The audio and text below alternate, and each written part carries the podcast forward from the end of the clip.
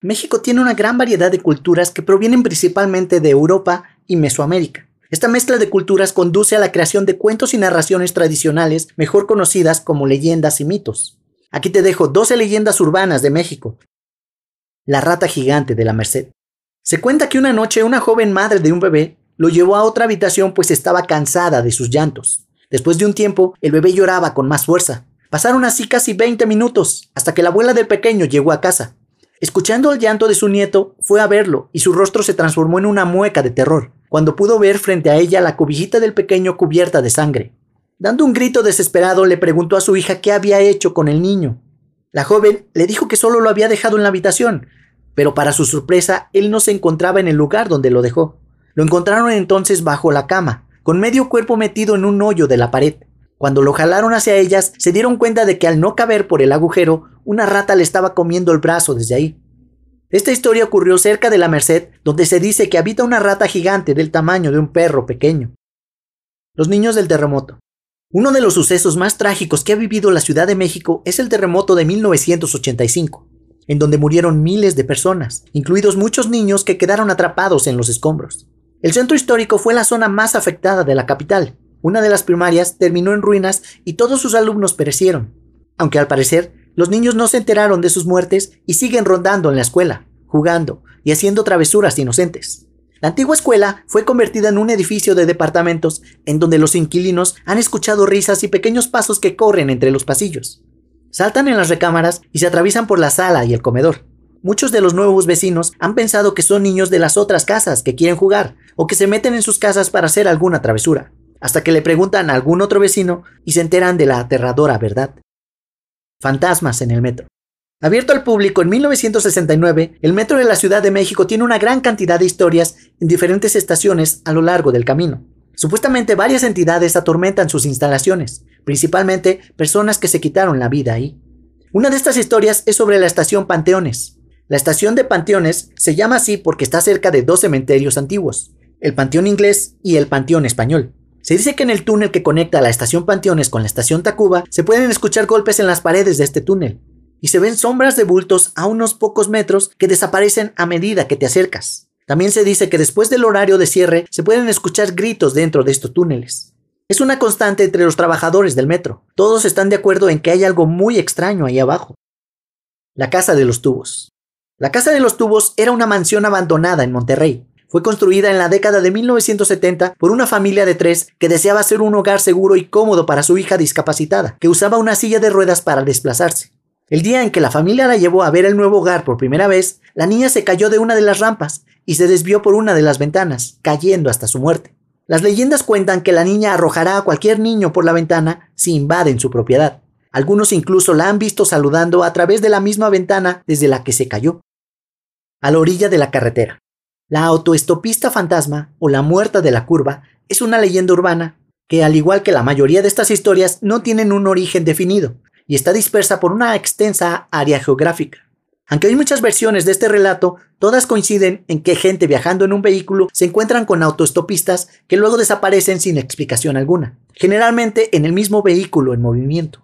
En la versión mexicana de esta leyenda urbana, la autoestopista es una mujer hermosa que charla con un extraño en un taxi. Cuando se va como una persona normal, le deja su dirección. Cuando la persona trata de comunicarse con la mujer en su casa, se le informa que hace unos años ella fue atropellada por un taxi, está muerta, y que siempre aparece en el aniversario de su muerte.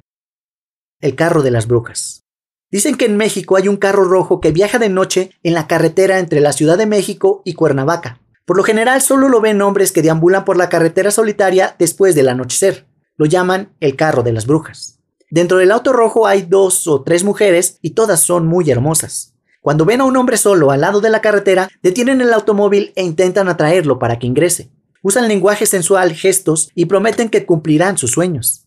Si el hombre acepta su oferta y se suben al auto rojo, generalmente se lo encuentran un tiempo después, yaciendo sin vida al costado del camino, con su magullado y maltratado cuerpo cubierto de cortes y extraños símbolos arcanos, siendo obvio que fue sometido a un oscuro ritual oculto en el que ha sido sacrificado al diablo.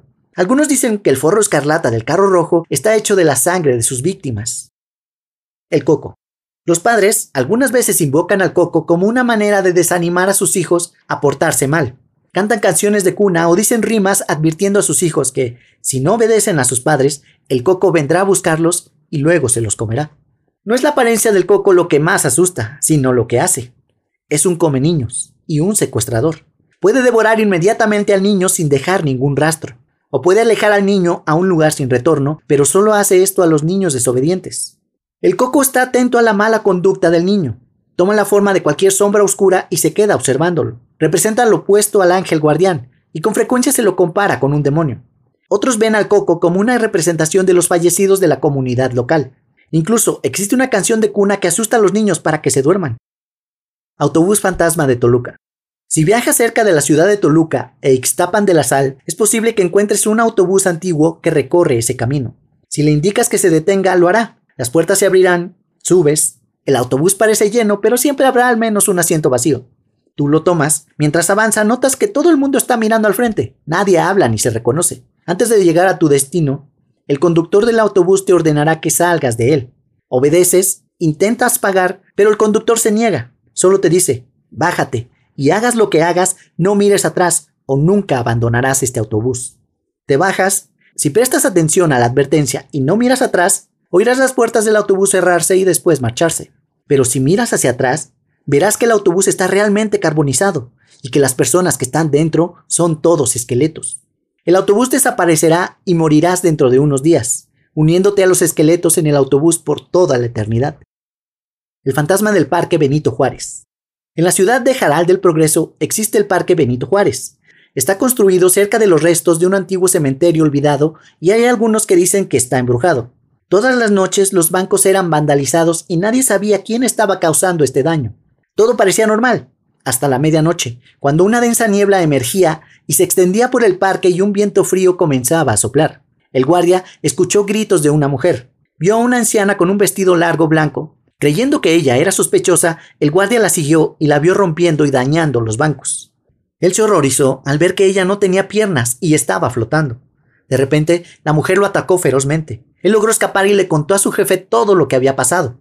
Tiempo después, el hombre fue abatido por una misteriosa enfermedad. Los doctores nunca pudieron descifrar qué le sucedía, y unos días después, este murió. Desde entonces, nadie va a ese parque por la noche. Llaman al fantasma el fantasma del parque, y dicen que si entran en contacto con el fantasma de la anciana, se verán afligidos por una enfermedad repentina que podría terminar causándoles la muerte. El pitufo asesino. Fue durante los años 80 cuando los pitufos estaban en lo máximo de su popularidad.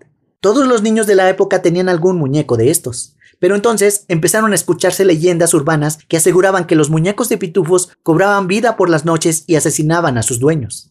Una de estas historias que fue muy sonada e incluso llegó a aparecer en periódicos de la época es la de un niño que tenía un gran muñeco de peluche de papá pitufo. Un día, este niño gritó desde su cuarto, Mamá, el pitufo me dice cosas malas. La mamá no le hizo mucho caso, y le pidió que se durmiera. De pronto, escuchó que se rompían vidrios. Ella corrió al cuarto de su hijo y lo encontró degollado en su cama. Y el pitufo estaba lleno de sangre, con un vidrio al lado. Dicen que esta fue la historia que la señora contó a la policía cuando fue detenida, y hasta la fecha nadie sabe qué ocurrió realmente. La planchada. La leyenda dice que fue una enfermera que se sintió atraída por un médico y éste la rechazó. Muchos hospitales, como el Hospital Juárez, afirman que ella aparece ahí con su viejo uniforme de enfermera, que está perfectamente planchado. De ahí el nombre de la planchada, y cura a los pacientes en las secciones de emergencia. Así como hay afirmaciones sobre cómo se convirtió en un fantasma, hay muchos otros en los que los testigos afirman que aparece.